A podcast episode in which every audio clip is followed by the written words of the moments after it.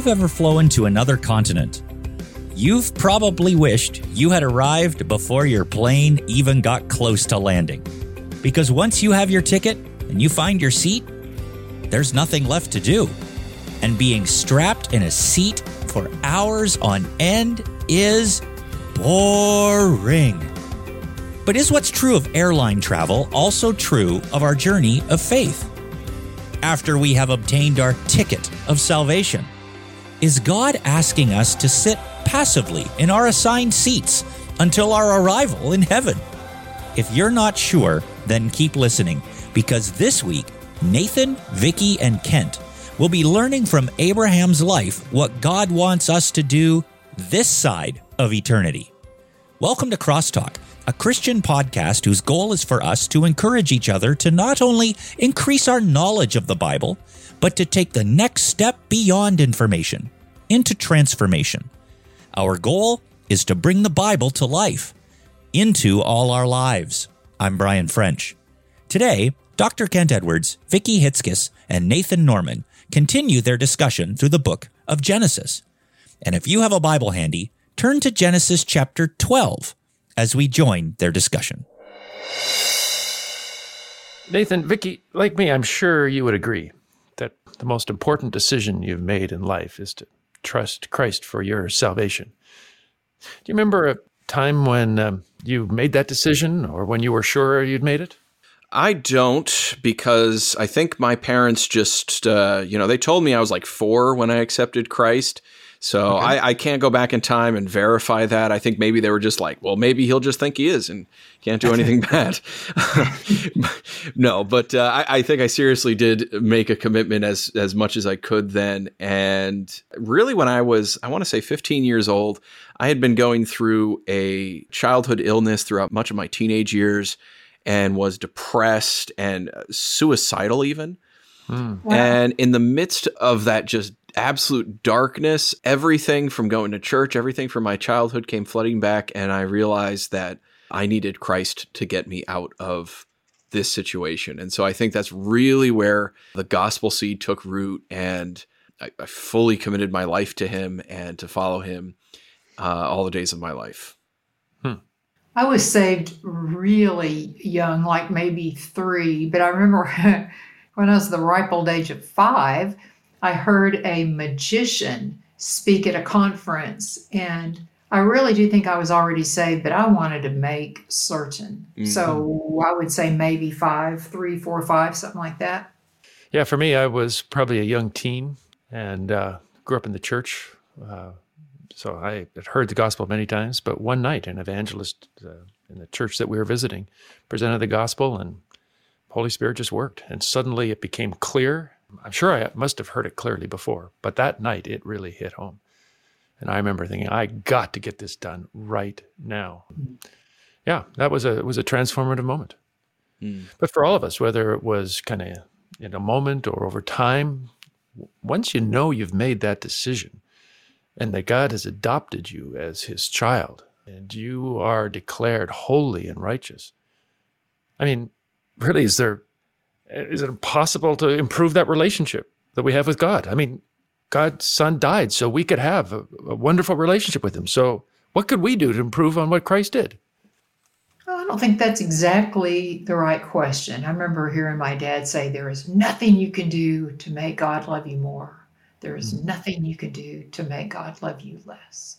God just loves you. but like any relationship, you can be with someone, you can enjoy someone, you can get to know someone. And the more you, you often when you're with someone that you enjoy, your relationship strengthens and deepens. Uh, sometimes it doesn't go that way. Sometimes you're with someone and they just drive you up a wall. But you know, if it's someone you enjoy and they love you and you love them, it strengthens and deepens. And that's like, like that with God. Yeah. Amen. So he makes it possible for a relationship to be there. And he's given us every advantage. But we have the opportunity to cultivate that relationship, right? Yes. To grow it and develop it. I mean, that's a wonderful thing that we have. In my mind, you know, the day that I accepted Christ as my Savior, obviously pivotal day, but pivotal in the same way that my wedding day was a pivotal day in my relationship with my wife. I mean, obviously that was critical. That's what got it started. That's that's where our journey as husband and wife began. But that doesn't mean there's no work left to do on a marriage.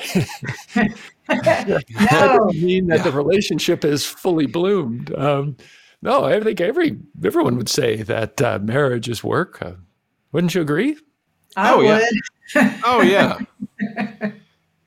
Marriage is always work. In fact, uh, my wife has wanted a backsplash put up in our kitchen, so I've done all the hard work of doing that. I've got everything up, and today I was uh, grouting on my day off. Yeah, so I'm working on this, and she was teaching in the other room, and as soon as she was off with her students, I yelled over, "All right, change your clothes. I need your help right now." Just to be clear, you were grouting, not grumbling. Is that correct? Uh, I was doing both actually. oh, I see. I'm simultaneous. and so, you know, I was I was I was very grouchy with her and, and at the beginning as I was stressed out over the thing, but you know, as going on, we're talking. I thank you for doing this. I love you. I apologize for being grouchy with you. Thank you. Uh, it takes work, and you got to swallow your pride sometimes. That's absolutely true. Yeah, I think the same thing happens in our relationship with God. As I mentioned, yes, our conversion is a starting point of our spiritual life, but our faith needs to um, be constantly developing. And we see this in the life of Abraham. I mean, if you've been with us uh, the past few weeks, you'll know that Abraham's journey of faith began back in Genesis 12, when Abram, as he was known then, demonstrated his trust in God by leaving his home in Haran. I mean, that was a that was a huge deal. The Lord said to him, Go from your country, your people, and your father's household to the land I will show you. Give up everything you hold dear and go where I'm being indefinite about the location. And in verse 4 of chapter 12, we read that Abraham went, as the Lord had told him. Abram was 75 years old when he set out from Haran. And he took Sarai, his nephew Lot, and all his possessions, and uh, they set out for the land of Canaan. I mean, I think we would agree that was the pivotal moment of Abram's uh, relationship with God. That's where it started, right? That was the starting point of his journey of faith. Yep. But notice as well, then when we come to chapter 17 that we're going to be looking at today, that journey of faith didn't end there. Didn't end when he was packing up to leave from Haran. Vicki, would you mind reading for us um, the first few verses of chapter 17? Sure. When Abram was 99 years old, the Lord appeared to him and said, I am God Almighty. Walk before me faithfully, be blameless, and then I will make my covenant between me and you, and will greatly increase your numbers. Abram fell face down, and God said to him, As for me, this is my covenant with you. You will be the father of many nations. No longer will you be called Abram, your name will be Abraham. For I have made you a father of many nations. I will make you very fruitful. I will make nations of you, and kings will come from you. I will establish my covenant as an everlasting covenant between me and you and your descendants after you for the generations to come, to be your God and the God of your descendants after you. Yeah. So I find that fascinating. Notice how um, the narrator keeps telling us Abram's age. So this is now 24 years that Abram has walked with God. 24 years. And God comes to him and says, Let me remind you of the covenant I've made with you. Because what he says is not significantly different than the covenant he's made earlier. But he comes and says, Now I want something else. I want you, and we'll see later for Sarai, I want you and your wife to change your names. From uh, Sarai to Sarah, there's not a lot of difference that I'm told in the Hebrew between the two, except that with Sarah, it is a more prestigious way to state the name. So it's someone almost of nobility. So you might almost say there was um, Lady Diana and there was uh, Princess Diana. And that change in title means, boy, you're you're a lady over a significant realm. It's like she went from being called Katie to Catherine. Ooh, yeah, that's good. For Abram to Abraham, father of many, his name got changed to Abraham, father of many nations. So hmm. that's a that's a that's a big change. For a guy with no kids. Oh yeah. So so I mean, why does God say you you got to change your name? I mean, my name on my birth certificate w- was the same before and after my salvation. So why, why is he changing his name? Especially after he's been walking with God for 24 years. What's God trying to accomplish here? Well, there's an identity issue, right? Your your parents are the ones who name you, and, and that's Yeah. it. You know, your parents name you; they give you your name, and God is not only reiterating what He's going to do, but it's it's a deeper, more intimate moment where I I am your heavenly Father, Hmm. and I'm giving you this name.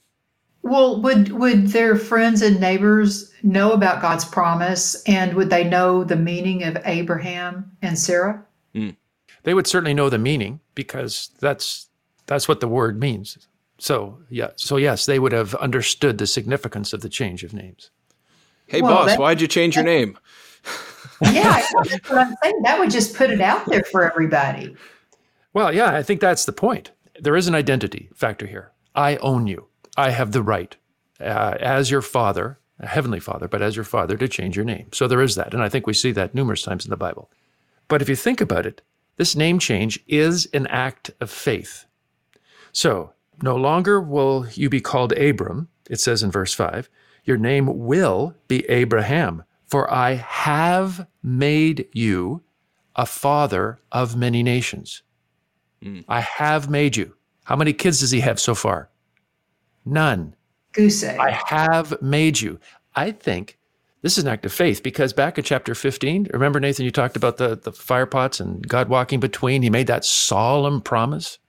It is as good as done because I gave you my word. I want you to act as, as if the promise was fulfilled because it is as good as being fulfilled. Uh, as the writer of the book of Hebrews says, and we've mentioned many times, faith is confidence in what we hope for and assurance of what we do not see. When he says, I am the father of many nations, that is confidence that God is going to keep his word. I think it helps solidify his faith. Secondly, I think it forces Abram and um, Sarah to go public with their faith. oh yeah. So can you imagine you you know you're uh, you're in Walmart and uh, you know you're buying something and for the warranty they want your name and so you say oh yeah my name is father of many nations. Oh wow so what are your nations what are they called? Well they uh, don't really have a name yet. I, uh, oh well so your kids are in the midst of these. Oh, where are your kids? Well I don't really have any kids. Um, well, how can you call yourself that? Isn't isn't that like the perfect lead-in? Because the God called me out of Haran, and He has been faithful to me, and He made a covenant with me, and and I and I firmly believe He's going to keep. I mean, that, that that's an invitation to go public with your faith. Have you ever seen Christians afraid to go public with their faith? All the time. If you want to have evangelism day, who shows up? Empty I got men. I got to trick them. I got I, I've, I've got to trick them. I've, I've I have to have some other reason to have something going on, and and then oh, we're doing a meal distribution. Okay, we're also training you how to share the gospel. Oh wait, But this more than encourages Abram and Sarah to share their testimony, to let people know how God has led them, the promises God has made that they are confident will be will be followed. I mean, just I, I think it does. It helps them go public with their faith. But that's not all God said. He said, "Yes, I want to change your name," but then he kind of shifted to a um, more delicate matter. Nathan, do you want to read that for us? That's uh, verses ten through fourteen. sure. This is my covenant with you and your descendants after you, the covenant you are to keep. Every male among you shall be circumcised. You are to undergo circumcision, and it will be the sign of the covenant between me and you. For the generations to come, every male among you who is eight days old must be circumcised. Any uncircumcised male who has not been circumcised in the flesh will be cut off from his people. He has broken my covenant. Ooh. So, um, You might say God's uh, expectations of Abraham have taken a sharp turn. Oh, sad trombone. I know, I, my kids uh, are afraid to come over sometimes. Uh, no, I. This is a this is a new uh, a new feature to God's covenant. I mean, He has not asked this before. Not only does He say here, "I want you to change your names," but now He says, "I want you to be circumcised." And if you or any of your children or people of your household are not circumcised, you're not part of my covenant. This is non negotiable. Nathan, how would you respond if you were Abraham and God asked you at, uh, how old is he? 99? 99. What? Now I want you to be circumcised. If I was Abraham, I would say, This is about the Hagar thing, isn't it?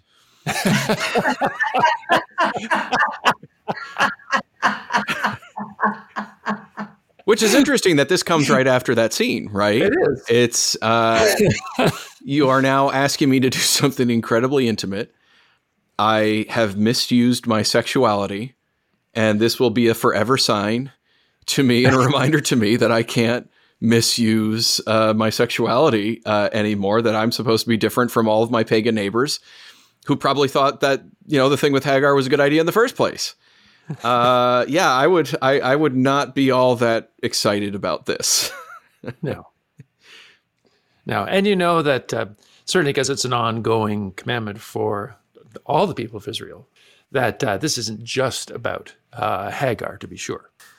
So, if this is the mark of the people of the covenant, and God says this is the mark, then why why circumcision? I mean, if God had asked me, you know, what kind of mark should we have? I would have had some suggestions, like, you know, how about a tattoo, right? Like, um, put that on the forehead, you know, God's child or something. That's going to hurt a lot less. Than, Maybe just uh, a sticker.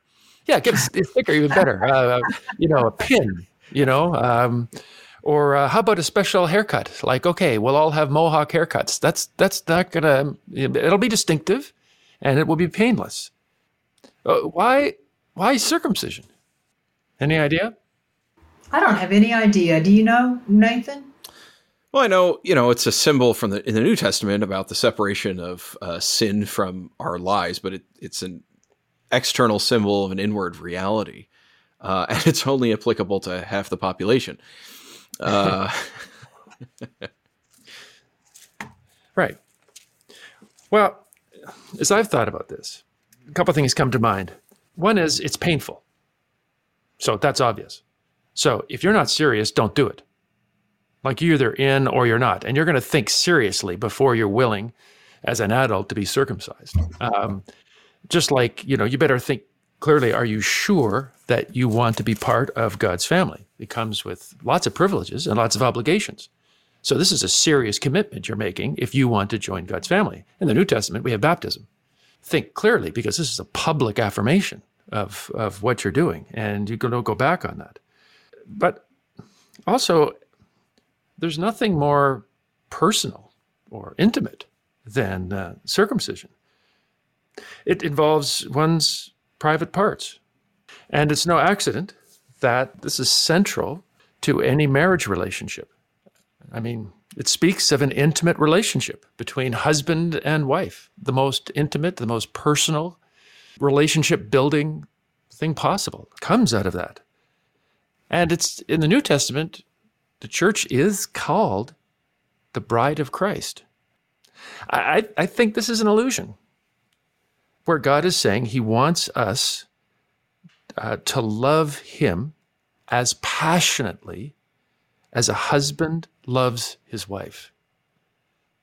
I don't just want you to um, you offer your arm to another woman out of courtesy, just to help her down some uh, steps or out of a car. But you don't offer your private parts to anyone, anyone, except your spouse. I think he's saying, I want a relationship with you that is deep and fulfilling as the best relationship that a husband and wife can enjoy. Can you think of a Old Testament prophet who understood the husband wife relationship between God and his people? Oh, Ezekiel. He loved his wife. And as a prophetic sign, God said, I am going to take the delight of your eyes away from you, and mm. you are not to mourn. And when the people ask you, why aren't you mourning this wife that you loved? You are to tell them because you don't care about your relationship with God. And God is, uh, you are uh, wandered away from God and, and, and you're not mourning the loss of that relationship. And so that's what this is a symbol of. Likewise, I think of Hosea, where um, God said in Hosea chapter 2, in his relationship, the Lord said about his relationship with Israel, Therefore I am now going to allure her. I will lead her into the desert and speak tenderly to her. In that day, declares the Lord, you will call me my husband. You will no longer call me my master. I will betroth you to me forever. I'll betroth you in righteousness and justice, in love and compassion. I will betroth you in faithfulness, and you will acknowledge the Lord. In chapter 3, the Lord said to me, Hosea says, Go show your love to your wife again, though she is loved by another and is an adulteress. Love her as the Lord loves the Israelites. Now, I, I think God wants us to have a passionate, personal relationship with Him, not an external, fear based relationship. But I think this points to something far deeper and far more intimate in our relationship with God. He doesn't just want our arm, He wants the most personal, most intimate parts of us and for us to offer ourselves at the deepest possible level to Him as well. And you know what I find striking in this chapter? In this chapter, I read in the end of chapter 17 on that very day, Abram took his wife, took his son Ishmael, and all those born in his household or bought with his money, every male in his household, and circumcised them as God told him. And Abram was 99 years old when he was circumcised. And Abraham and his son Ishmael were both circumcised on that same day. So let me tell you what I think I would have done if God had told me to have this covenant, you must be circumcised, to change your name and be circumcised. I would have changed my name that day. Okay, I'll do that. But I think I'll, you know, make an appointment for later to do the circumcision thing. Um, uh, I think I'm going to put it off. I'm going to delay. But isn't it fascinating? The text is very clear that on that same day, he said, No, no hesitation. God, I want you. I want to know you in all of your fullness. I want my faith to grow. God is asking this veteran of the faith, 24 years following God, I want you to continue to develop your relationship with me.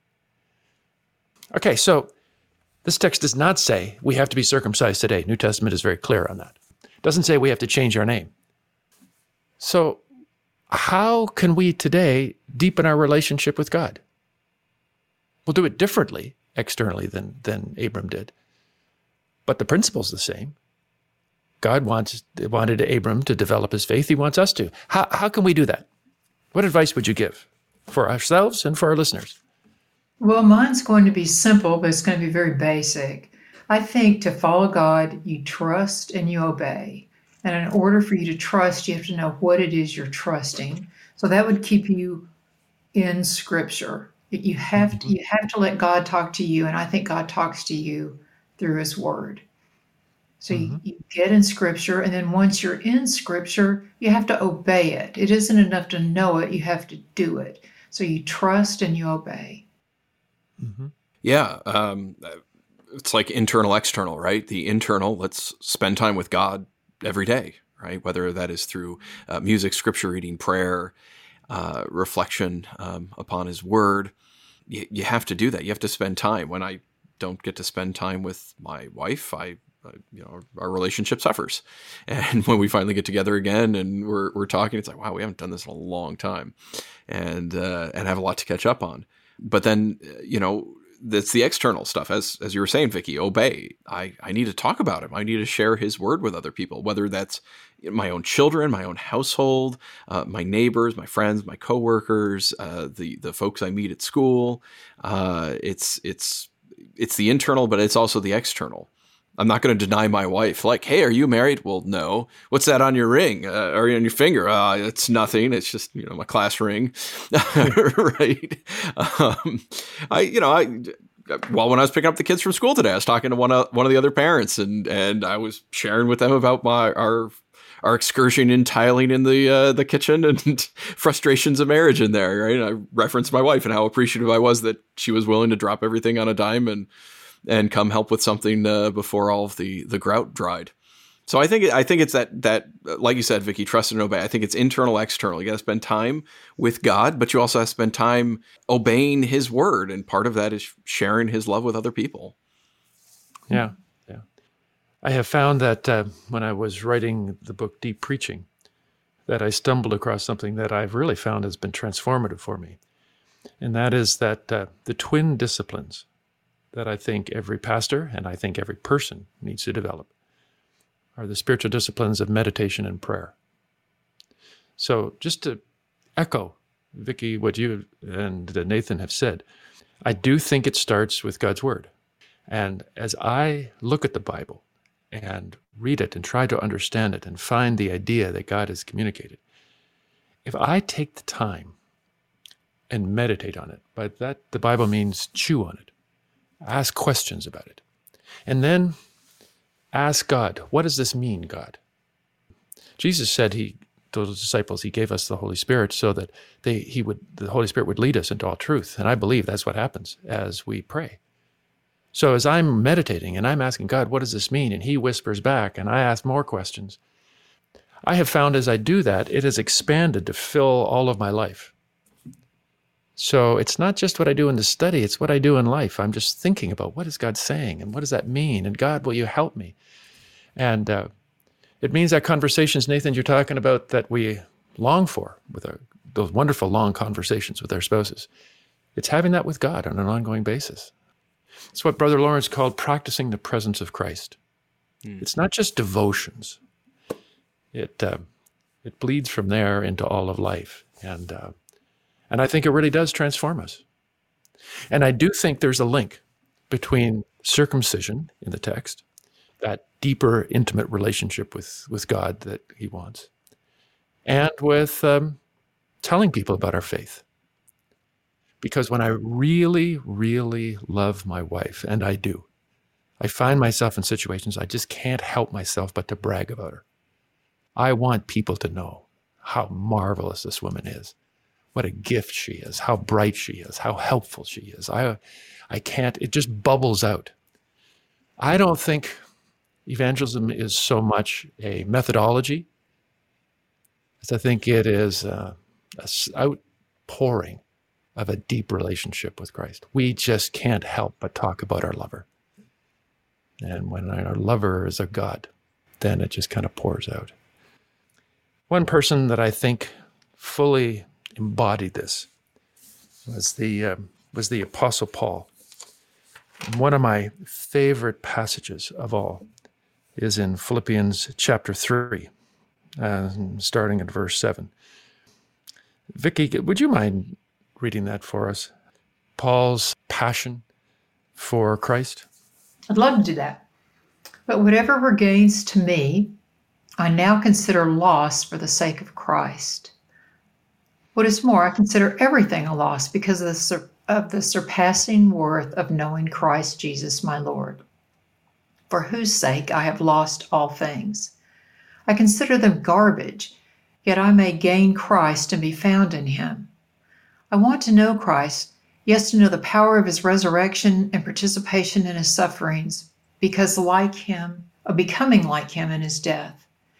Not that I have already obtained all this or have already arrived at my goal, but I press on to take hold of that for which Christ Jesus took hold of me. I press on toward the goal to win the prize for which God has called me heavenward in Christ Jesus. All of us who are mature should take such a view of things. Hmm. like Paul, like Abraham. Let's go deeper in our relationship with God. May their passion for the Lord become our passion for the Lord. Our walk with God is not like a boring flight on a plane. It's like marriage, a journey of intimacy. So let's commit to deepening our faith every day by meditating on Scripture and obeying it every day. I trust that today's discussion of God's Word has been helpful and served as an encouragement to not just be hearers of the Word, but doers. Together, let's bring God's Word to life, to our lives this week. The Crosstalk Podcast is a production of Crosstalk Global, equipping biblical communicators so every culture hears God's voice.